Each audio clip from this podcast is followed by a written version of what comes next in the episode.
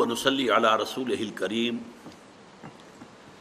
أما بعد، فأعوذ بالله من الشيطان الرجيم. بسم الله الرحمن الرحيم. ليس البر أن تولوا وجوهكم قبل المشرق والمغرب، ولكن البر من آمن بالله واليوم الآخر والملائكة والكتاب والنبيين. وآت المال على حبه ذوي القربى واليتامى والمساكين وابن السبيل والسائلين وفي الرقاب. وأقام الصلاة وآت الزكاة. والموفون بعهدهم إذا عاهدوا.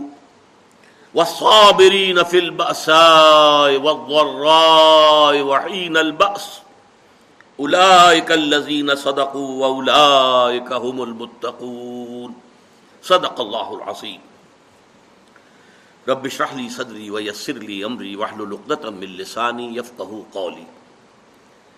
اللهم ربنا الهمنا رشدنا واعذنا من شرور انفسنا اللهم ارنا الحق حقا وارزقنا اتباعه وارنا الباطل باطلا وارزقنا اجتنابه. آمین یا رب العالمین. مطالعہ قرآن حکیم کے جس منتخب نصاب کا سلسلے وار درس ان مجالس میں ہو رہا ہے اس کا درس نمبر دو آیا بر پر مشتمل ہے جو ابھی میں نے تلاوت کی ہے۔ یہ سورہ بقرہ کی آیت نمبر ایک سو ستہتر ہے۔ ذرا نوٹ کر لیجیے کہ اس منتخب نصاب کے چھ حصے ہیں۔ اور جیسا کہ ہم دیکھ چکے ہیں، اس کا نقطۂ آغاز صورت العصر ہے۔ صورت العصر میں چار لوازم نجات ہمارے سامنے آئے۔ تو اس منتخب نصاب کے پہلے حصے میں تین اور اسباق ایسے جامع ہیں جس میں وہ چار چیزیں جو ہیں مختلف اسلوب سے، مختلف الفاظ میں، مختلف سیاق و سباق میں جامع طور پر آئی یہ جامع اسباق ہے پہلا صورت العصر، دوسرا یہ آیا ہے بر دو مزید درس۔ پھر چار حصے وہ ہیں جن میں ایک میں ایمان کے مباحث آئیں گے، تیسرے میں عمل صالح کے مباحث آئیں گے، چوتھے میں تواسب الحق کے مباحث آئیں گے۔ پانچویں میں پھر تواسب صبر کے مراحل آئے۔ چھٹا حصہ پھر بہت جامع ہے سورت الحدید۔ وہ ایک ہی صورت ہے اور وہ بہت جامع ہے۔ جیسے سورت العصر، ویسے ہی سورت الحدید۔ یہ جو آیا مبارکہ ابھی میں نے تلاوت کی ہے، اس کے ضمن میں پہلے چند بنیادی باتیں نوٹ کر لیجیے پہلی بات یہ کہ یہ ایک آیت ہے۔ اس سے پہلے ہم نے ایک سورت پڑھی۔ سورت العصر ایک سورت ہے اور یہ آیت ہے۔ جبکہ حجم کے اعتبار سے ہمیں نظر آ رہا ہے کہ یہ آیت کہیں زیادہ بڑی ہے، جبکہ سورت العصر جو ہے شاید اس کے چوتھے حصے کے برابر ہوگی، بلکہ شاید اس سے بھی کم ہوگی۔ اس حوالے سے یہ بات نوٹ کر لیجیے، قرآن مجید میں آیتیں چھوٹی بھی ہیں، بڑی بھی ہیں۔ صورتیں چھوٹی بھی ہیں، بڑی بھی ہیں۔ تین صورتیں ہم دیکھ چکے ہیں جو تین تین آیات پر مشتمل ہیں۔ اور سورہ بقرہ جو ہے دو سو چھیاسی آیات پر مشتمل۔ تو آیتیں بھی چھوٹی بھی ہیں، بڑی بھی ہیں، صورتیں چھوٹی بھی ہیں، بڑی بھی ہیں۔ یہ تمام چیزیں جو ہیں، ایک میں چاہتا ہوں اصطلاح آپ نوٹ کر لیں، توقیفی کہلاتی ہے توقیفی، توفیقی نہیں، توقیفی۔ یہ موقوف ہے اس پر کہ حضور نے جو بتایا۔ یہ ایک صورت ہے، چاہے تین آیات کی وہ صورت کہلائے گی۔ یہ آیت چاہے اس سے چار گنا، پانچ گنا زیادہ ہے، حجم میں یہ ایک آیت ہے۔ تو جو حضور نے فرمایا، موقوف ہے حضور صلی اللہ علیہ وسلم کے بتانے پر۔ اس میں کوئی گرامر کا اصول نہیں ہے، اس میں کوئی بیان کا اصول نہیں ہے، اس میں کوئی انشاء کا اصول نہیں ہے، بلکہ اس میں واحد بنیاد کیا ہے، جیسے کہ حضور صلی اللہ علیہ وسلم نے ہمیں بتایا۔ دوسری بات نوٹ کیجیے کہ اس کا ہم ایک ترجمہ کرتے ہیں رواں، جس سے کہ آپ کو اس کا جو موضوع ہے، اس کا اندازہ ہو جائے گا، پھر اس پر تھوڑی سی گفتگو ہوگی۔ برا نیکی یہی نہیں ہے، کل نیکی یہ نہیں ہے انتولو وجوہ کم کہ تم پھیر دو اپنے چہروں کو قبل المشرق والمغرب، مشرق اور مغرب کی جانب۔ ولاکن البرا، بلکہ نیکی تو اس کی ہے، من آمن باللہ ہے جو ایمان لایا اللہ پر، والیوم الآخر اور یوم آخر پر، قیامت کے دن پر۔ والملائکت فرشتوں پر والکتاب اور کتابوں پر، والنبیین اور انبیاء پر۔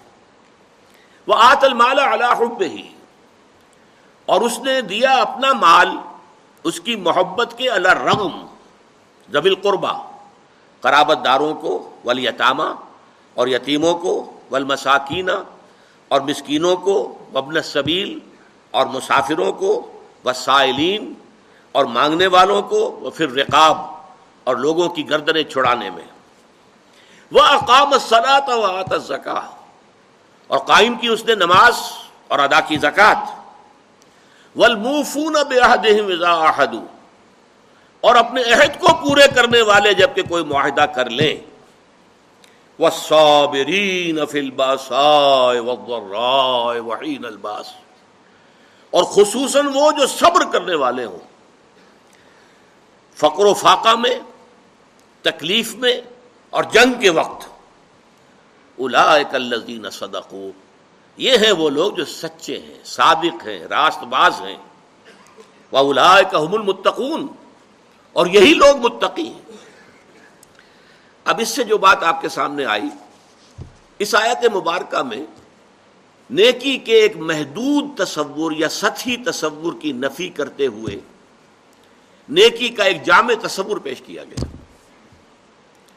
تفسیر میں بعد میں عرض کروں گا، لیکن اتنی بات سمجھ میں آ گئی کہ نیکی کا ایک خاص تصور تھا جس کی نفی کی گئی۔ لہسل بران تو وجوہ قبل المشرق والمغرب۔ دیکھو، کل نیکی یہی نہیں ہے کہ اپنے چہرے مشرق اور مغرب کی طرف پھیر دو۔ ولا چن البرا اس کے بعد تفاصیل آئی نیکی تو حقیقت اس کی ہے، جس میں یہ یہ یہ یہ یہ چیزیں پوری ہو رہی ہیں۔ یہ موضوع کس قدر اہم ہے اس کو اچھی طرح سمجھ لیجیے دیکھیے، نیکی کا تصور صحیح ہونا کس قدر اہم ہے۔ اس کی اہمیت کو آپ یوں سمجھیے کہ جو بھی تصور نیکی کا کسی کے سامنے ہوگا، وہ اسی پر عمل کرے گا۔ اگر کوئی محدود سا تصور ہے، اس کے ہاں نیکی محدود درجے میں رہے گی۔ کوئی سطحی سا تصور ہے، اس کے ہاں نیکی وہ سطحی رہے گی۔ اب مثال کے طور پر میں آپ کو بتاؤں۔ ہمارے ہاں عام طور پر اللہ ماشاء اللہ کٹر مذہبی قسم کے جو لوگ ہوتے ہیں، وہ شریعت کے ظاہری احکام میں بہت سخت، بہت متشدد۔ ذرا سا ادھر سے ادھر ہو گیا، کسی نے حنفی مسجد میں رفع دین کر لیا تو قیامت برپا ہو گئی، یہ کون آ گیا ہمارے یہاں؟ حالانکہ کون سی بڑی قیامت آ گئی اس میں؟ کسی نے اونچی زبان سے اونچی آواز میں اگر آمین کہہ دی تو ایک مصیبت ہو گئی۔ تو ان چیزوں میں تو بڑے جازم، بڑے پختہ، اس پہ جھگڑے کریں گے، مناظرے کریں گے، لیکن عام طور پر دیکھا گیا ہے۔ دل کے کٹھور، سخت دل۔ عام طور پر دیکھا گیا ہے کہ ان میں وہ رقت قلب نہیں ہوتی، انسانی ہمدردی نہیں ہوتی۔ اس سے بھی آگے معاملات کا ہیر پھیر ہوتا ہے۔ چھوٹی چھوٹی باتوں پر جھگڑ رہے ہیں شریعت کی اور سودی کاروبار ڈٹ کر کر رہے ہیں، کوئی پرواہ نہیں۔ گویا کہ حضرت مسیح علیہ السلام نے جیسا کہ یہودیوں کے بارے میں کہا تھا کہ تم مچھر چھانتے رہتے ہو اور سموچے اونٹ نکل جاتے چھوٹی چھوٹی چیزوں کے اوپر بحثیں ہیں، مناظرے ہیں گفتگویں ہیں، دلائل ہیں، کتابیں موٹی موٹی شائع کی جا رہی ہیں، چیلنج کیے جا رہے ہیں۔ لیکن یہ ہے کہ جو بڑے بڑے منکرات ہیں، حرام شے، اس میں ملوث ہیں۔ تو یہ ایک نیکی کا ایک خاص تصور ہے کہ جو ہمارے ہاں ایک مذہب کا، جو کٹر مذہبی طبقہ ہے، عام طور پر اس کے اندر پایا جاتا ہے۔ اور اسی کا رد عمل ہے کہ ہمارے ہاں کا نوجوان طبقہ جو ہے، ظاہر بات ہے کہ نوجوان حساس ہوتے ہیں۔ بلکہ ایسے لوگوں کی اپنی اولادیں جو ہیں، ان میں ایک رد عمل پیدا ہو جاتا ہے۔ اس لیے کہ ان سے چھپا نہیں ہوتا اپنے باپ کا کردار کہ یہ نیکی کے کس تصور پر عمل پیرا ہے، اس کا کردار حقیقت کیا ہے۔ اس میں ہمدردی جو ہے نوع انسان کی، نام کو موجود نہیں کسی کو تکلیف میں دیکھ کر اس کا دل جو ہے دکھتا نہیں ہے۔ اس کا ہاتھ اپنی جیب کی طرف نہیں جاتا کسی بھوکے کو دیکھ کر۔ لہٰذا وہ جو کردار کا ایک تضاد سامنے آتا ہے کہ ایک طرف یہ بڑا مذہبی بنا پھرتا ہے اور حقیقت میں اس کے کردار کا عالم یہ ہے، تو اس کا رد عمل ہوتا ہے۔ نوجوان حساس ہوتے ہیں اور ان کی سوچ بالعموم صحیح ہوتی ہے، غلط نہیں ہوتی۔ یہ دوسری بات ہے کہ رد عمل میں انسان دوسری انتہا کو نکل جائے۔ تو ایک تصور تو یہ ہے ہمارے معاشرے کے اندر جو مذہبی طبقات ہیں اور زیادہ کٹر قسم کے جو مذہبی لوگ ہیں ان کے اندر آپ کو یہ تضاد نظر آئے۔ اس کا بالکل برعکس معاملہ ہے۔ ہمارے ہاں کا جو لبرل طبقہ ہے، وہ کلا ہیں ڈاکٹرز ہیں، تعلیم یافتہ لوگ ہیں ایجوکیٹڈ ایلیٹ ہے پروفیشنلز ہیں۔ ان سے آپ کو ایسی باتیں سننے کو ملیں گی کہ جناب نماز، روزہ تو انسان کا انفرادی فعل ہے۔ کوئی کرے نہ کرے ہاں جھوٹ نہیں بولنا چاہیے۔ ایفا عہد ہونا چاہیے۔ کسی کو دھوکہ نہیں دینا چاہیے۔ یہ بالکل برعکس۔ کہ معاملات انسانی کے اندر اپنا فرض ادا کرنا چاہیے۔ آپ اگر کہیں ملازم ہیں اور تنخواہ لے رہے ہیں، تو اپنے فرائض منصبی جو ہے پوری طریقے سے تہے دل سے ادا کریں، پورا اس کا حق ادا کریں، تاکہ آپ کے لیے اس میں ریمونریشن آپ کو تنخواہ اور الاؤنس مل رہے ہیں، وہ جائز ہو جائیں۔ یہ وہ تصور ہے ان کے ہاں کے جو نیکی کا ایک تصور جو ہمارے ہاں کے تعلیم یافتہ طبقات کے اندر نظر آتا ہے۔ کہ وہ عبادات وغیرہ کی کوئی خاص اہمیت نہیں ہے نماز روزہ تو ٹھیک ہے، اپنے لیے ہے، جو شخص کر لے کر لے، نہ کرے نہ کرے، کیا فرق پڑتا ہے؟ حالانکہ وہ فرائض ہیں دین کے۔ لیکن یہ ہے کہ اصل کردار، اصل جو نیکی ہے، وہ تو یہ ہے۔ اب اس سے بھی آگے بڑھ کر میں آپ کو ایک تیسری شکل دکھانا چاہتا ہوں۔ جو ہمارے معاشرے کے برے لوگ شمار ہوتے ہیں، جنہیں آپ گنڈے کہتے ہیں، یا ڈاکو، یا جیب تراش یا طوائفیں جسم فروش، عورتیں۔ ان کے ہاں بھی نیکی کا کوئی نہ کوئی تصور موجود ہوتا ہے۔ میں آپ سے عرض کروں گا کہ واقعہ یہ ہے کہ جیسے ہمیں جو ہماری طبعی زندگی ہے، ظاہری جسمانی زندگی کے لیے ہوا چاہیے، پانی چاہیے، غذا چاہیے۔ ہوا نہیں ملے گا، بند ہو جائے گی تو مر جائے گا فوراً۔ وہ تو بہت جلدی مرے گا۔ پانی نہیں ملے گا تو چند دن شاید جھیل جائے، مرے گا۔ کھانا نہیں ملے گا تو شاید چند زیادہ دن جھیل جائے، لیکن پھر مرے گا۔ تو جیسے ہماری اس زندگی کے لیے، جسمانی زندگی کے لیے، حیات جسمانی کے لیے ہوا، پانی، غذا لازم ہے۔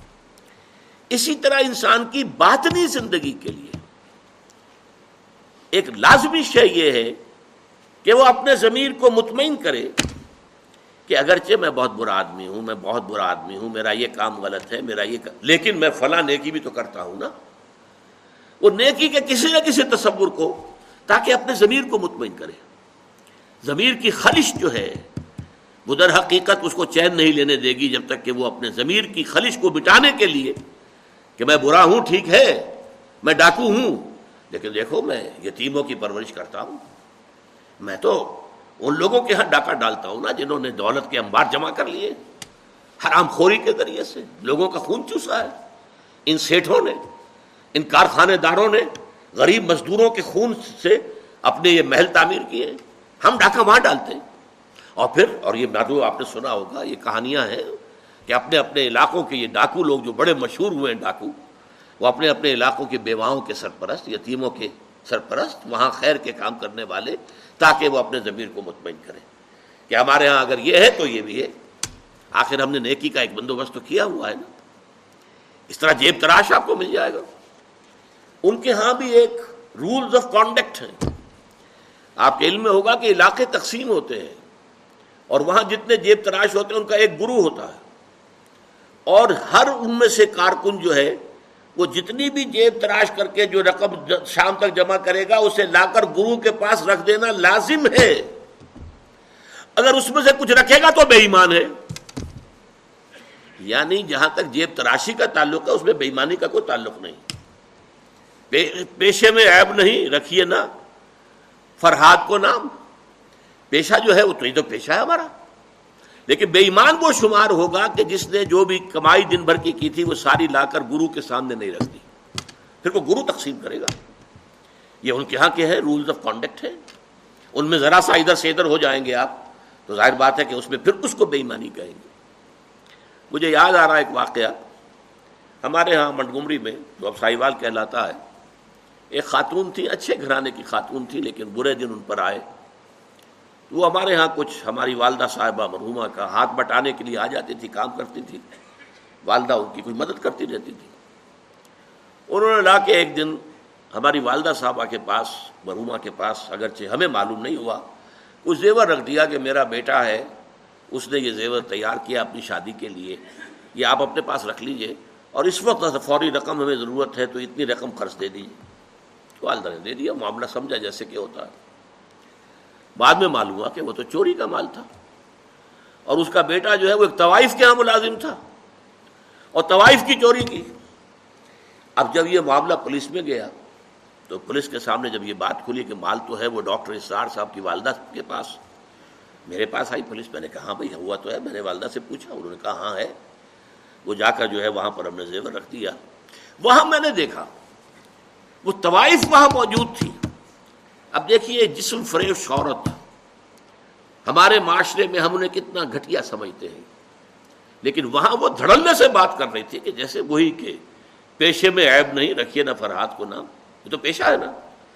اس نے اس لڑکے کے بارے میں کہا جی بڑا ہی چنگا لڑکا سے ہی بڑا کم کرتا رہا پتہ نہیں کب بندہ جو ہے، وہ بے ایمان بندے دیر ہی نہیں لگی اب وہ بے ایمان اب ہوا جبکہ اس نے چوری کی۔ ورنہ ساری ایمانداری ان کے گھر کے اندر چل رہی تھی، پورا جو اس کا پروفیشن تھا، اس میں بھی کوئی بری بات نہیں تھی۔ اور یہ آپ کے معلوم ہے کہ یہ طوائفیں جو ہے جب محرم کے دن آتے ہیں، تازیے نکلتے ہیں، تو کالے کپڑے پہن کر جلوسوں کے ساتھ جانے والیاں، پھر یہ کہ سبیل لگانے والیاں، اور یہ کہ جو ہمارے ہاں اولیاء اللہ کے مقابر ہیں، ان کی ان کے جو بھی مزارات ہیں ان پر جب عرس ہوتے ہیں، تو وہاں جا کر دھمال کھیلنے والی ہیں، یہی ہے نا۔ وہ کام نیکی کا کر رہی ہیں۔ فلاں بزرگ کے ہاں جا کے گئی ہیں نا۔ وہاں جا کر دھمال کھیلا ہے۔ وہ تو اصل میں اپنے بزرگ کے ساتھ عقیدت کے حوالے سے کیا ہے۔ یا یہ کہ احترام ہو رہا ہے محرم کا۔ اس طریقے سے واقعہ یہ ہے کہ کوئی نہ کوئی نیکی کا تصور ہر برے سے برا انسان اپنے دل میں رکھتا ہے، تب اپنے آپ کو مطمئن کرتا ہے۔ اگر نہ ہو تو رات کو نیند نہیں آئے گی۔ آدمی پاگل ہو جائے گا۔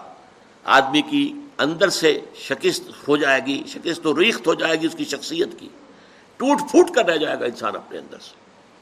تو یہ نیکی کے بہت سے تصورات ہیں جو ہمارے معاشرے کے اندر آج موجود ہیں۔ یہ ہے بہت اہم موضوع۔ یہاں اس سورہ آیت مبارکہ میں ایک خاص واقعہ جو ہے اس کا پس منظر ہے اس کو سمجھ لیجیے۔ کہ یہ موضوع یہاں زیر بحث کیسے آ گیا؟ یہ تیسرا نقطہ ہے۔ اس کو شان نزول بھی کہتے ہیں۔ اور در حقیقت یہ ہم میں اس کے لیے لفظ استعمال کر رہا ہوں، پس منظر۔ اس آیت کے پس منظر میں تحویل قبلہ کا جو واقعہ ہوا ہے وہ ہے۔ آپ کے علم میں ہوگا کہ حضور جب تک مکے میں رہے، آپ نماز ایسے پڑھتے تھے، خانہ کعبہ کے جنوبی سمت میں کھڑے ہوتے تھے، جو رکن یمانی ہے اور دوسرا وہ رکن ہے جس میں کہ حجر اسود نصب ہے۔ ان دونوں کے درمیان اگر کوئی شخص کھڑا ہوگا تو اس کو کہتے ہیں استقبال القبلتین۔ بیک وقت خانہ کعبہ بھی سامنے ہے اور بالکل سیدھ میں بیت المقدس بھی سامنے ہے۔ استقبال القبلتین مکے میں رہتے ہوئے ممکن تھا۔ اس لیے کہ اگر آپ خانہ کعبہ کے جنوب میں کھڑے ہیں تو آپ کے سامنے کعبہ ہے اور اسی سیدھ کے اندر بیت المقدس بھی ہے۔ لیکن جب آپ ہجرت فرما کر تشریف لے آئے مدینہ منورہ، اب مدینہ منورہ کے جنوب میں ہے بیت اللہ، خانہ کعبہ، مکہ مکرمہ، اور شمال میں ہے بیت المقدس۔ لہذا اب استقبال القبلت تو ممکن نہیں اب یہ ہم نہیں جانتے، نہیں کہہ سکتے کہ آیا یہ کسی وہی خفی کی بنیاد پر ہوا، اس لیے قرآن میں کوئی وہی ہے، جلی موجود نہیں ہے۔ یا یہ حضور کا اپنا اشتہاد تھا، جس سے کہ اللہ تعالیٰ نے پھر ریکگنائز کر لیا، اس کو منظور کر لیا۔ لیکن حضور نے مدینے جا کر نماز پڑھنی شروع کی، بیت المقدس کی طرف رخ کر کے، شمال کی طرف۔ اور خانہ کعبہ پشت پر ہے۔ یہ چیز شاہ گزر رہی تھی ان لوگوں کو جو مکے سے چل کر آئے تھے۔ جتنی محبت انہیں خانہ کعبہ سے تھی، اس کا ہم اندازہ نہیں کر سکتے۔ خود حضور جب روانہ ہوئے تھے مکے سے ہجرت کے لیے، تو آپ خانہ کعبہ کے پردے پکڑ کر چمٹ کر آپ نے کہا تھا کہ اے کعبہ، تجھے معلوم ہے، اے بیت اللہ، تو جانتا ہے مجھے تجھ سے کتنی محبت ہے۔ لیکن یہاں کے لوگ مجھے یہاں نہیں رہنے دے رہے، میں یہاں سے جانے پر مجبور ہوں۔ یہ تجھ سے ہجرت کر کے جا رہا ہوں۔ اس حوالے سے سب کو پسند تھا۔ لیکن یہ کہ نماز پڑھ رہے ہیں، خانہ کعبہ کی بجائے بیت المقدس کی طرف رخ کر کے۔ اس کے بعد سولہ سترہ مہینے کے بعد قرآن مجید میں حکم آ گیا۔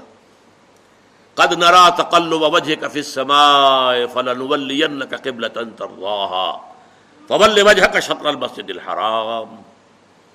اے نبی، ہم آپ کے چہرے کا بار بار آسمان کی طرف اٹھنا دیکھتے رہے ہیں۔ حضور انتظار کر رہے تھے کہ کب حکم آئے کہ ہم خانہ کعبہ کی طرف رخ کر لیں۔ اس سے میرا گمان یہ ہے کہ وہی خفی کی بنیاد پر حضور کا فیصلہ تھا۔ قرآن مجید میں جو وہی آ گئی ہے شامل ہے، اسے وہی جلی کہتے ہیں۔ اور حضور پر اور بھی وہی ہوتی تھی، وہی خفی جو قرآن مجید میں شامل نہیں ہے۔ بہت سی احادیث در حقیقت وہ وہی ہی پر مبنی ہے لیکن وہ بال لفظ نہیں ہے بال معنی ہے اور وہ وہی جلی نہیں ہے وہی خفی ہے۔ تو یہ معلوم ہوتا ہے وہی خفی کی بنیاد پر تھا۔ لیکن حضور پر بھی شاخ گزر رہا تھا اور مکے والوں پر بھی شاخ گزر رہا تھا۔ اور حضور بار بار آسمان کی طرف نگاہ اٹھاتے تھے، کب جبرائیل آئیں اور کب یہ حکم ہو کہ ہم اپنا رخ بدل دیں اور بجائے شمال کی طرف رخ کر کے نماز پڑھنے کے، جنوب کی طرف رخ کر کے نماز پڑھنے تو اللہ فرماتا ہے، قد نرا تقلب وجهك في السماء۔ فلنولينك قبلة اے نبی، ہم دیکھتے رہے ہیں آپ کے چہرے کا آسمان کی طرف بار بار اٹھنا۔ تو لیجیے، ہم بدل دیتے ہیں۔ آپ کا چہرہ کر دیتے ہیں، رخ خودی طرف جو آپ کو پسند ہے۔ فول وجہ کا شطر المسجد الحرام۔ تو اب اپنا رخ پھیر دیجیے مسجد حرام کی طرف۔ فیصلہ حکم آ گیا۔ اب یہاں نوٹ کیجیے۔ یہاں وہ جو مذہبی ایک خاص ذہنیت تھی جس کا میں نے پہلے ذکر کیا تھا جن کے نزدیک ظواہر کی بہت اہمیت ہے۔ ہر عمل کا ایک تو ہے باطن، اس کی روح، ایک اس کا ظاہر ہے۔ لیکن عام طور پر جو کٹر قسم کے اور جو زیادہ سمجھدار لوگ نہیں ہوتے، ان کے اندر زیادہ اہمیت جو ہے وہ ظواہر کی ہو جاتی ہے۔ باطن کی طرف توجہ نہیں ہوتی، روح کی طرف جو ہے توجہ نہیں ہوتی۔ تو کچھ نہ کچھ مسلمانوں میں بھی ایسے حضرات تھے، لیکن اس سے بڑھ کر یہودیوں نے ایک طوفان اٹھا دیا۔ پہلے تو یہودی خوش تھے۔ انہیں یہ احساس ہوا کہ محمد تو ہمارے کیمپ فالوور ہیں۔ جب ہمارے قبلے کی طرف رخ کر کے انہوں نے نماز پڑھنی شروع کی ہے، اس کا مطلب ہے کہ وہ ہی از فالوئنگ اس تو ہمارے پیروکار ہو گئے تو جھگڑا کا ہے۔ لیکن اب جب آ گیا یہ کہ اپنا رخ بدل دیجیے، اب پیٹ ہو گئی بیت المقدس کی طرف اور رخ ہو گیا خانہ کعبہ کی طرف۔ تو ان کے کان کھڑے ہوئے کہ یہ تو کوئی مسئلہ جو ہے، کچھ اور ہے۔ ایک نئی امت کی تشکیل ہو رہی ہے اور ایک نئی بالکل شریعت آ رہی ہے۔ نئی امت جو ہے وہ وجود میں آ رہی ہے۔ انہوں نے اس کو ایک مسئلہ بنا لیا۔ پروپیگنڈے کا طوفان کھڑا کر دیا یہ کیسے نبی ہیں جن کا قبلہ ہی معین نہیں ہے؟ سولہ مہینے ادھر رخ کر کے نماز پڑھی۔ اگر ادھر کا قبلہ تھا تو وہ غلط تھا۔ تو سولہ مہینے کی نمازیں زیرو ہو گئی۔ اور اگر وہی صحیح قبلہ تھا تو اب جو نمازیں پڑھ رہے ہیں وہ زیرو ہو گئی۔ قبلہ تو اپنی جگہ سے نہیں ہل سکتا، قبلہ تو ایک ہی ہوتا ہے۔ ان کا قبلہ ہی معین نہیں ہے۔ سولہ مہینے ادھر رک کر کے نماز پڑھی، اب ادھر رک کر لیا۔ اور جیسا کہ میں نے عرض کیا، مسلمانوں میں بھی ایسے سادہ لوگ، سادہ مزاج لوگ تھے۔ وہ ان کے اس پروپیگنڈے سے بہت متاثر ہوئے۔ لہذا ایک خلش ایک بے چینی اگرچہ، ظاہر بات ہے کہ حضور نے وہی سنائی ہے، اللہ کا حکم آیا ہے۔ فول وجہ کا شطر المسد الحرام وہ سما کن تو ولو وجوہ کم شطرہ۔ نہ صرف یہ کہ اب فوراً اپنا رخ جو ہے مسجد حرام کی طرف کر دو، چنانچہ آپ کے علم میں ہوگا جو لوگ وہاں گئے ہیں، وہاں مدینے میں ایک مسجد ہے، مسجد القبلتین۔ حضور خاص قبیلے میں گئے ہوئے تھے، ظہر کی نماز کا وقت وہاں آ گیا۔ وہاں کوئی دعوت تعام تھی۔ ظہر کا وقت آ گیا تو کھڑے ہو گئے، نماز پڑھنے کے لیے صحابہ پیچھے کھڑے ہیں۔ اسی دوران میں نماز کے دوران یہ آیات نازل ہوئی۔ حضور نے وہی قبلہ بدلا اپنا۔ فول وجہ کا شطر المسجد الحرام۔ اب حکم الہی آنے کے بعد تو تاخیر ایک منٹ کی بھی جائز نہیں۔ تو فوراً آپ نے رخ بدل لیا اور تمام نمازیوں نے بھی رخ بدل لیا۔ اس لیے اس مسجد میں دو طرف محرابیں بنی ہوئی ہیں۔ ایک محراب جو ہے وہ شمال کی طرف ہے، بیت المقدس کی طرف، اور ایک محراب ہے مکے کی طرف جنوب کی جانب۔ اسی لیے اس کو کہتے ہیں مسجد القبلتین دو قبلوں والی مسجد۔ لیکن یہاں حکم یہ بھی ہے وہ اے نما تکون جہاں کہیں بھی تم ہو فولو وجوہ کم شطرہ وہ مسلمانوں، جہاں کہیں بھی ہو، اپنا رخ مسجد حرام کی طرف کرو۔ اب ظاہر بات ہے کہ اس پر جب عمل ہو گیا تو صحابہ نے عمل تو کیا۔ دل میں کچھ دگ دگا رہا، کچھ پریشانی رہی۔ خاص طور پر یہ بات کہ اگر اصل قبلہ یہ تھا اور یہ ہے، جو آج ہو گیا ہے تو پھر ہماری نمازوں کا کیا بنے گا؟ ہماری نمازیں سولہ مہینے کی ضائع ہو گئی، غلط قبلے کی طرف پڑی گئی۔ اسی لیے اسی مقام پر کہا گیا ہے وہ ماں کان اللہ ایمان نہیں، اس وسوسے کو قریب نہ آنے دو۔ نماز تو عین ایمان ہے، نماز ضائع ہو گئی تو ایمان ضائع ہو گیا۔ نہیں، اس وقت حکم وہ تھا، اس پر عمل کرنا تقاضا تھا دین کا۔ اب حکم یہ ہے، اب اس پر عمل کرنا تقاضا ہے دین کا۔ نہ وہ غلط تھا، نہ یہ غلط ہے۔ تم کسی سمت سے نہ بند جاؤ۔ تم ظاہر کے ساتھ زیادہ جو ہے اپنے آپ کو وابستہ نہ کر لو۔ نماز کی اصل روح، دین کی اصل روح تو کیا ہے؟ اللہ پر ایمان، اللہ کا یقین، رسول کی اطاعت، رسول کا فرمان۔ پہلے وہ تھا، تو اللہ تعالیٰ نے مکے والوں کا امتحان لے لیا تھا کہ آیا وہ اپنی آبائی، اس لیے کہ مکہ جو ہے اور بیت اللہ جو ہے، وہ تو ان کا سمجھیے کہ قومی شعار کے درجے کے اندر رکھنے والی چیز تھی، قومی شاعر میں سے۔ اب اس کی طرف پشت کرنا سب پر بھاری گزرا۔ لیکن یہ کہ وہ رسول کے ساتھیوں کے پورے بدے ہوئے تھے، تو جو حکم رسول کا، وہ انہوں نے قبول کیا۔ اور اب ان لوگوں کے لیے امتحان آ گیا۔ جو مدینے میں رہتے تھے اور یہود کے زیر اثر تھے، اور اس کی وجہ سے بیت المقدس کا مقام ان کی نگاہوں میں بہت اونچا تھا۔ اب اس کی طرف پیٹ کرنی پڑ رہی ہے۔ تو ان کے ایمان کا جو ہے، وہ اللہ تعالیٰ نے امتحان لے لیا اور تمام صحابہ جو ہیں، دونوں امتحانوں میں ثابت قدم اور کامیاب ہوئے۔ اب لیکن اس خلش کو مٹانے کے لیے اب دیکھیے عجیب ہے یہ بات۔ یہ مسئلہ آج ہمیں معلوم ہوتا ہے کہ بڑا ہی چھوٹا سا مسئلہ ہے۔ جب یہ مسئلہ آیا تھا تو یہ چھوٹا نہیں تھا، بہت بڑا مسئلہ تھا، بہت بڑا مسئلہ تھا۔ خاص طور پر وہ جو ایک ذہنیت ہے کہ جو دین کے اعمال ہیں، ان کی روح کی بجائے ساری نگاہ جو ہے، وہ اس کے ظاہر سے وابستہ ہو جاتی ہے۔ اس کے لیے یہ معاملہ بہت کٹھن تھا۔ یہی وجہ ہے اس قرآن مجید میں آپ کے علم میں ہوگا، پورے دو رکوع ہے تحویل قبلہ کے اوپر۔ حالانکہ آج ہمارے نزدیک کوئی بڑا مسئلہ نہیں تھا، لیکن یہ کہ وہاں اس وقت ڈی فیکٹو جو اس وقت کی سچویشن تھی، اس میں اس کی اتنی اہمیت تھی، دلوں پہ جو کیفیت گزر رہی تھی، اس کا جو ہے صحیح طور سے اس کا علاج اور اس کا معالجہ اور مداوع ضروری تھا۔ دو رکو جو ہے رکو سترواں اور اٹھارہواں دوسرے پارے پارا سیقول کے پہلے دو رکو خاص اسی پر ہے، جس تکرار کے ساتھ فولو وجو حکم شطرا فولو وجو حکم شطرا اس سے دو رکو پہلے ایک بات کہی گئی۔ یہ آپ کو ملے گا چودویں رکو کے اندر۔ ولی اللہ المشرق والمغرب فائنما تولو فسم وجہ اللہ دیکھو لوگوں مشرق اور مغرب سب اللہ کے ہیں۔ تم جدھر بھی رخ کرتے ہو، وہ اللہ کا رخ ہے۔ اللہ کسی رخ میں محدود نہیں ہے۔ کیا مغرب صرف اللہ کا رخ ہے؟ مشرق نہیں ہے۔ آج آپ کو معلوم ہے کہ ہم پڑھتے ہیں مغرب کی طرف اور امریکہ والے یا افریقہ والے، وہ مشرق کی طرف نماز رخ کر کے پڑھتے ہیں۔ تو مشرق و مغرب سے کوئی فرق واقع نہیں ہوتا۔ اور دوسرے یہ کہ کوئی قبلے کی سمت معین کر دینا، اس کا مطلب یہ نہیں اللہ اس سمت میں محدود ہے، بلکہ یہ تو تمہاری ہم آہنگی کے لیے، یکسانی کے لیے یک رنگی کے لیے ایسا نہ ہو کہ اب آپ کھڑے تو کسی کا رخ ادھر ہے، کسی کا رخ ادھر ہے، کسی کا ادھر ہے، کسی کا ادھر ہے۔ یہ نہیں، سب ایک رخ میں کھڑے ہوئے ہوں، صفیں بندی ہوئی ہوں۔ دیکھنے والا جو ہے، کوئی شخص اگر آ جائے اچانک، وہ بھی اس سے متاثر ہوتا ہے۔ ایک فرانسیسی سیاح صرف اس منظر کو دیکھ کر ایمان لے آیا تھا۔ وہ آیا تھا مصر سیاحت کے لیے، اور وہ جو بہت بڑا وہاں کا دارالعلوم ہے، جامع الازہر۔ اس کی جو جامع مسجد ہے، اس کے وہ مینار پر چڑھ گیا۔ عصر کا وقت تھا۔ مینار کے اوپر سے اس نے منظر دیکھا سہن میں عصر کی جماعت ہو رہی تھی۔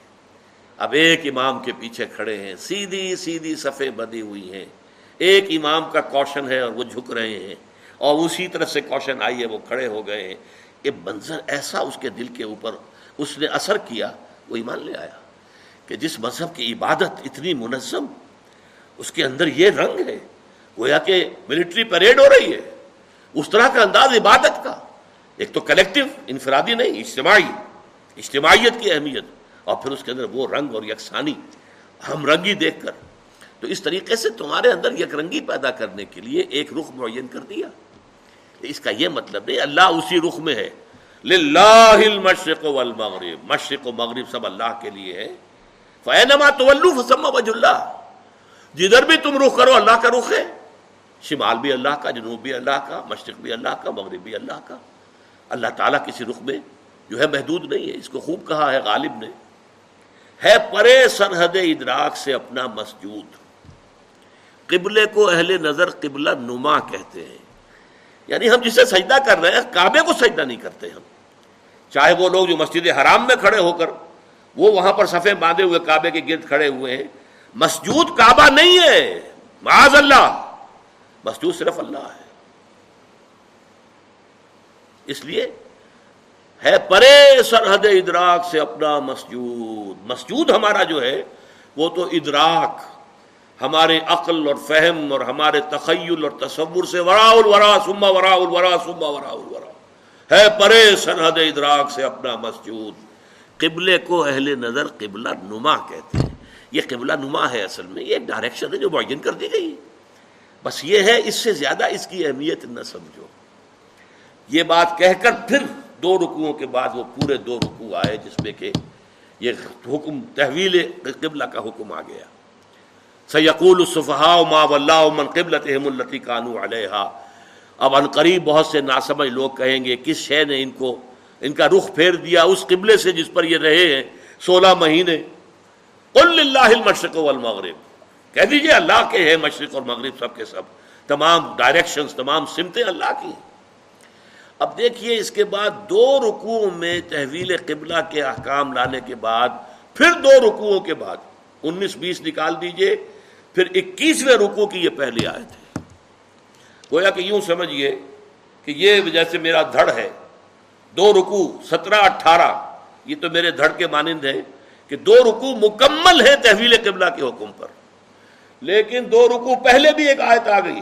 للہ المشرق والمغرب فینما طلو فسم وجہ اللہ اس کے بعد بھی اگر کوئی خلش رہ گئی، کوئی دل کے اندر جو بے اطمینانی رہ گئی ہوگے کچھ لوگ۔ اب اس کے لیے آخری جس کو کہیں گے موپنگ اپ آپریشن دو رکوعوں کے بعد لیسل بران طلو جو حکم کے المشرق والمغرب۔ نیکی یہی نہیں ہے کہ تم اپنے چہرے مشرق و مغرب کی طرف پھیر دو۔ یہ ہے۔ اس لیے ترجمہ کیا کیا؟ نیکی یہی یہ نیکی تو ہے۔ جب حکم تھا شمال کی طرف، تم نے اس کی پیروی کی۔ یہ نیکی تھی، رسول کی اطاعت کی۔ اسی طرح اب جب ہو گیا جنوب کی طرف تم پیروی کر رہے ہو، تو یہ نیکی ہے۔ لیکن نیکی یہی نہیں ہے۔ ہر شے کا ایک باطن ہے، ایک ظاہر ہے۔ اب جیسے نماز ہے۔ نماز کا ظاہر کیا ہے؟ تمام فقہا اس سے بحث کریں گے، وضو کے کیا فرائض ہیں، کیا سنن ہیں، کیا نوافل ہیں، کیا مستحب بات ہیں؟ پھر یہ کہ نماز کے اندر کھڑے کیسے ہونا ہے، کس طور سے ہونا ہے رکو کیسے ہے، گھٹنے کو کس طریقے سے پکڑنا ہے؟ پھر یہ کہ آپ نے کھڑے ہونا ہے تو ایسے کھڑے ہونا ہے کہ کمر سیدھی ہو جائے بالکل، سکون ہو جائے۔ یہ نہیں کہ آدھے رکو سے ہی آپ سیدھے سجدے میں چلے گئے۔ اس کو کہا حضور نے یہ نماز میں چوری ہو رہی ہے۔ پھر یہ ساری چیزیں کیا ہیں؟ یہ نماز کا ظاہر ہے اور فقہا اس سے بحث کرتے لیکن ایک ہے نماز کا باطن، ایک ہے نماز کی روح۔ خوشو اور خضو یہ یقین کہ میں اللہ کے حضور میں حاضر ہوں۔ سجدہ کریں تو یہ احساس کہ میں نے اپنے رب کے قدموں میں سر رکھ دیا ہے۔ یہ کیفیت جو ہے خوشو اور خضو کی اور حضور قلب کی۔ اگر یہ نہیں ہے تو چاہے فقہی اعتبار سے ہنڈریڈ پرسینٹ صحیح نماز آپ نے پڑھ لی۔ تو نماز کا فرض تو ادا ہو گیا، اس کا ثواب آپ کو مل جائے گا۔ لیکن نماز کی جو نورانیت ہے، اس کی جو برکات ہے، جس کے بارے میں فرمایا گیا کہ اصلاۃ و معراج المومنین یہ تو اہل ایمان کے لیے معراج کے درجے کی شے ہے۔ لہٰ وہ کیفیت آپ کو حاصل نہیں ہوگی۔ تو ہر شے کا ایک ظاہر ہے، ایک باطن ہے۔ ایک اس کے ظاہری احکام ہے جن سے بحث کرتے ہیں فقہا۔ فقہ بحث کرتی ہے، شریعت بحث کرتی ہے۔ دوسرے داخلی کیفیات ہیں۔ ظاہر بات ہے، فقہ اس سے بحث نہیں کر سکتی۔ اب جیسے نماز ہے، نماز کا ظاہر کیا ہے؟ تمام فقہا اس سے بحث کریں گے۔ وضو کے کیا فرائض ہیں، کیا سنن ہیں، کیا نوافل ہیں، کیا مستحب بات ہیں۔ پھر یہ کہ نماز کے اندر کھڑے کیسے ہونا ہے کس طور سے ہونا ہے رکو کیسے ہے، گھٹنے کو کس طریقے سے پکڑنا ہے۔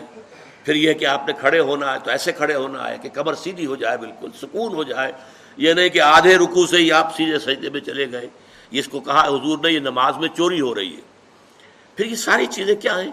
یہ نماز کا ظاہر ہے اور فقہا اس سے بحث کرتے لیکن ایک ہے نماز کا باطن، ایک ہے نماز کی روح۔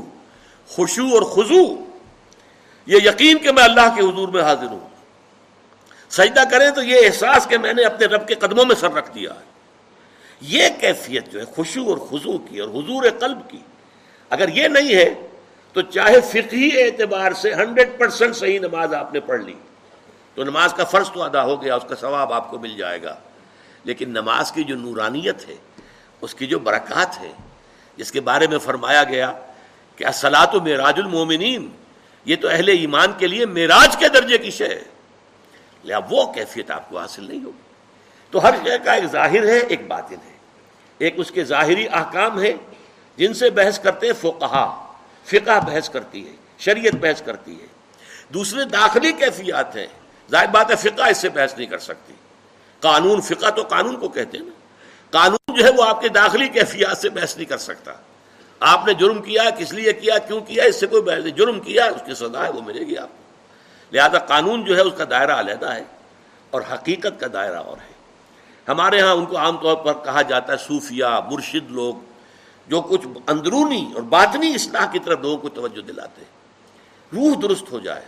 واقعتاً اللہ تعالیٰ کی محبت پورے وجود میں شرائط کر جائے۔ واقعی جب کھڑے ہوں اللہ کے حضور میں تو معلوم ہو کہ اللہ کے سامنے کھڑے ہیں اور ایک لرزہ تاری ہو جائے۔ حضرت علی رضی اللہ تعالیٰ عنہ جب کھڑے ہوتے تھے نماز میں تو جسم جو ہے کانپتا تھا اور سارے پٹھے جو ہیں بہت ہی، حالانکہ آپ کا جسم بہت مضبوط تھا، بہت سخت، لیکن وہ نرم پڑ جاتے تھے۔ چنانچہ ایک موقع پر آپ کے جسم میں کسی جگہ پر ایک ایک تیر گھپ گیا، اسے بہت کھینچا، نہیں نکل رہا تھا۔ پٹھے جو اندر سے ایسے کھینچے ہوئے تھے کہ انہوں نے اس تیر کو پکڑا ہوا تھا، جکڑا ہوا تھا۔ حضرت علی نے فرمایا کہ ٹھہرو، میں نیت باندھ لیتا ہوں، نماز کی۔ پھر اس کے بعد تم اس تیر کو کھینچ لینا۔ اور وہی ہوا۔ نیت باندھی، اللہ کے حدود میں کھڑے ہوئے۔ اب پورا جسم جو ہے، اس کے اوپر ایک راشا ہے۔ اور پورا جسم کے پٹھے جو ہے وہ ڈھیلے پڑ گئے۔ خوشو اور خزو کی وجہ سے آسانی سے وہ تیر نکل آئے۔ تو یہ ہے باطنی کیفیت نماز کی۔ تو اس لیے اے مسلمانوں، تمہیں اب بھی اگر کوئی خلیش ہے، یہ ساری باتیں تمہیں بتا دی گئی اللہ کا حکم آ گیا۔ اس سب کے باوجود اگر خلیش ہے، تو پھر دوبارہ سن لو۔ لیے بران تو وجوہ قبل المشرق والمغرب۔ دیکھو، نیکی صرف یہی نہیں ہے کہ مشرق و مغرب کی طرف رخ کر دو۔ اگرچہ یہ بھی نیکی ہے۔ جب اللہ کے حکم کے مطابق ہوگا، رسول کے حکم کے مطابق ظاہر ہوگا، ظاہر کی بھی اہمیت ہے، لیکن کل ظاہر نہیں ہے، ظاہر ہی کو کل نہ سمجھ لو۔ اور اس کی روح پر، اور اس کی جو باطنی، جو اس کے اندر جذبہ ہو رہا، کیا چاہیے کار فرما، اس پر بھی نگاہ رکھو۔ من آمن باللہ والیوم الاخر اب نیک، یہاں پہ در حقیقت ولا کن البرا بر من آمن باللہ اس میں حذف کر دیا گیا ہے۔ بلکہ نیکی حقیقی نیکی تو اس کی ہے جو اب یہاں ظاہر بات ہے کہ اس سے آگے آج ہمارا وقت ختم ہونے والا ہے۔ اب اگلے اتوار کو اصل میں تو پڑھنا ہے۔ اس وقت ایک نقطہ نوٹ کر لیجیے۔ سورت العصر کا اور اس آیت البرک کا ایک تقابل کر لیجیے دیکھیے سورت العصر میں ایک لفظ آیا تھا۔ ولاسر ان الانسان لفی خسرن الزین آمنو آمنو وہاں کچھ نہیں تھا کہ ایمان کس کس چیز پر، کون کون سی باتوں پر، کچھ نہیں۔ یہاں کیا آیا؟ من آمن باللہ والیوم الاخر والملائکت والکتاب والنبیین۔ اسی کی تشریح ہو گئی۔ نیکی تو حقیقت اس کی ہے۔ جو ایمان لایا اللہ پر اور یوم آخر پر، قیامت کے دن پر، اور فرشتوں پر، اور کتابوں پر اور نبیوں پر۔ تو اس کی میں مثال دیا کرتا ہوں۔ کہ جیسے ایک بند کلی ہو، کلی ابھی بند ہے، موتیے کی ہے، چمیلی کی ہے، کلی ہے، بند ہے، گلاب کا کلی ہے، بند ہے۔ اس کے اندر پتیاں موجود ہوتی ہیں۔ آپ زبردستی کھول کے دیکھیں گے تو نظر آ جائے گا، پتیاں تو ہیں، پتیاں ظاہر نہیں ہوئیں۔ وہ کلی کھلی، پھول بنا، اب پتیاں ظاہر ہو گئی۔ تو وہاں ایمان جو ہے وہ بند کلی کے مانند تھا۔ ان الانسان الفی خسرن الزین آمنو۔ لیکن اس ایمان کی کلی کے اندر جو پانچ پتیاں موجود تھی وہ کھل گئی یہاں پر آ کر۔ ولاکن البر من آمن باللہ والیوم الاخر والملائکۃ والکتاب والنبیین تفصیلی بحث اس پر بعد میں ہوگی۔ اس کے بعد وہاں لفظ کیا تھا؟ وہ عامل الصالحات۔ اس عمل الصالحات کے اب یہاں پر چار شاخیں آ رہی ہیں۔ اس کی تمثیل بہترین میرے نزدیک ہے کہ درخت کا ایک تنا ہے۔ اس میں ایک شاخ نکلی، دوسری نکلی، تیسری نکلی، چوتھی نکلی، چار شاخیں۔ عمل صالح کی چار شاخیں آ رہی ہیں جو یہاں پر آ رہی ہیں۔ سب سے پہلی کیا ہے؟ وہ آت المال اعلیٰ حب ہی ضویل قربا ولی تامہ ولمساکین وبن صبیل وسائلین وفر رقاب اس کا ایک جامع لفظ لائیں گے تو انسانی ہمدردی۔ سب سے پہلا جو ہے، پہلی شاخ، اہم ترین شاخ انسانی ہمدردی ہو کہ انسان کسی کو دکھ میں دیکھے تو خنجر چلے کسی پہ، تڑپتے ہیں ہم امیر۔ سارے جہاں کا درد ہمارے دیگر میں ہے۔ اسی کو ہمدردی کہتے ہمدردی، کیا مانی ہم جماعت، ہم عصر۔ ایک زمانے کے لوگ، ایک جماعت میں پڑھنے والے طالب علم، ہم جماعت، ہم درد۔ جن کا درد کامن ہو جائے۔ تکلیف آپ کو ہو رہی ہے، میں بھی محسوس کر رہا ہوں اس تکلیف کو اپنے دل میں۔ اس کا نام ہمدردی ہے۔ اگر کوئی بھوکا ہے، پیاسا ہے، غریب ہے، کسی کے تل پر کپڑا نہیں ہے کوئی ہاتھ دراز کر رہا ہے آپ کے سامنے، اپنی عزت نفس ہتیلی پر رکھ کر آپ کے سامنے پیش کر دی ہے کوئی جکڑا گیا ہے، کوئی غلام ہے، اسے چھڑانے کے لیے پیسہ خرچ کرنا ہے۔ یا کوئی شخص ہے جو قرض کے اندر اس طرح بندھ گیا ہے کہ جتنی بھی حرکت کرتا ہے، ہاتھ پاؤں مارتا ہے، کچھ اور ہی الجھتا چلا جاتا ہے۔ اس کو کہیں ایک بڑی سی کوئی امداد دے کر ایک دفعہ اس سے چھٹکارا دے دیا جائے، بجائے اس کے کہ اسے صرف اس کی مینٹیننس کے لیے کچھ تھوڑی تھوڑی خیرات دی جاتی رہے۔ ایک یکمشت جو ہے، وہ بڑی، یہ سارے ہیں ولاکن البر من آمن باللہ والیوم الاخر والملائکۃ والکتاب والنبیین، اور عمل صالح میں سب سے پہلے، مقدم ترین، یہ بڑی اہم بات ہے، اس پر تفصیل سے گفتگو ہوگی بعد میں۔ اور دیا اس نے مال، اس کے محبت کے الرغم، مال ہر ایک کو محبوب ہے۔ لیکن وہ آدمی اپنا مال دے رہا ہے، وہ نیک اگر حقیقت ہے، کس کو دے رہا ہے؟ اپنے غریب قرابت داروں کو۔ سب سے پہلے وہ ہیں پھر یتیم، مسکین، مسافر، حالت مسافرت میں یہ کیفیت عام طور پر تاری ہو جاتی ہے کہ آدمی کو ضرورت ہوتی ہے مدد کی۔ وسائلین مانگنے والے پھر رقاب گردنوں کی چھڑانے۔ میں دوسری شاخ، واقام الصلاح نماز قائم کی۔ تیسری شاخ زکا زکات ادا کی۔ یہ دو عبادات کی شاخیں ہو گئی پہلی شاخ انسانی ہمدردی۔ دوسری دو شاخیں عبادات میں جو اصل ہے بنیادی ہے سلاد اور زکات۔ نمبر تین ولمفون یہ بھی عمل کی ایک بات ہے۔ جب کوئی معاہدہ ہو جائے، کوئی کانٹریکٹ ہے، کوئی پرومس ہے، اس کو پورا کرنا۔ اس میں سٹریم لائننگ ہو جاتی ہے، اس لیے کہ تمام معاملات جو انسانی ہیں، وہ معاہدے کے بل پر چلتے ہیں کانٹریکٹ کے بیسس پر چلتے ہیں۔ کوئی بڑا بلڈنگ کا کام ہے، کوئی بڑا کاروبار ہے کانٹریکٹ ہے سپلائی کا کانٹریکٹ ہے، وغیرہ۔ امپلائر امپلائی کانٹریکٹ ہے، یہ کانٹریکٹس ہیں۔ ایک ملازم آپ نے رکھا ہے، وہ شام تک کام کرے گا اور شام کو آپ اسے سو روپے دیں گے، یہ کانٹریکٹ ہے۔ کانٹریکٹ کو پورا کرنا، معاہدوں کو پورا کرنا، گویا کہ اسٹریم لائننگ ہو جائے پورے کے پورے معاشرے کے اندر۔ جو باہمی معاملات ہیں، بین الانسانی تعلقات، اس میں عہد کی پابندی۔ اور آخری بات یہ صبر جو سورت العصر میں ہے۔ بتواسو صبر و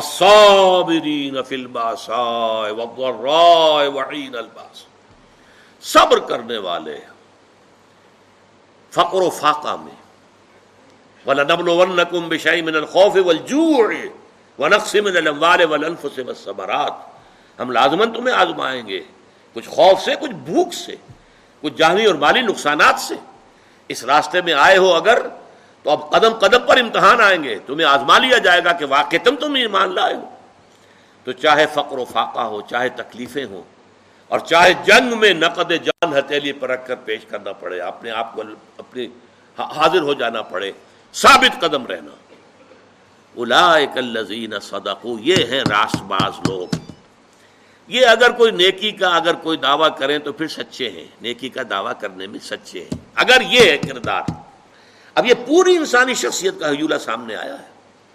یہ تمام چیزیں اگر کسی شخصیت میں موجود ہیں، ایک پوری کردار نگاری جو ہے اس آیت کے اندر ہو گئی ہے۔ بولا المتقون۔ اور یہی لوگ متقی ہیں۔ تمہارا تصور تقوا کچھ اور ہے۔ خاص وضاقتہ ہو، خاص لباس ہو، خاص انداز ہو اٹھنے بیٹھنے کا۔ تو بس وہ فلاں شخص بڑا متقی ہے۔ متقی یہ ہے جس میں یہ سارے اوصاف ہوں۔ یہ ہے ایک جامع شخصیت۔ اور واقعہ یہ ہے، نیکی کے موضوع پر یہ قرآن حکیم کا جامع ترین مقام ہے نیکی کی اصل حقیقت کو سمجھنے کے لیے۔ اور یہ کہ اس کے اوپر واقع تن قرآن کا تصور نیکی کا کے موضوع پر صرف اس ایک آیت کی روشنی میں مکمل تصنیف کی جا سکتی ہے، مکمل کتاب لکھی جا سکتی ہے۔ تو اس کے جو مختلف اجزاء جو آج ہم نے صرف نوٹ کیے ہیں، اب ان پر تفصیل سے گفتگو اگلے اتوار کو ہوگی۔ بارک اللہ علی ولکم فی القرآن العظیم۔ و نفعنی و ایاکم بالآیات وزرک الحکیم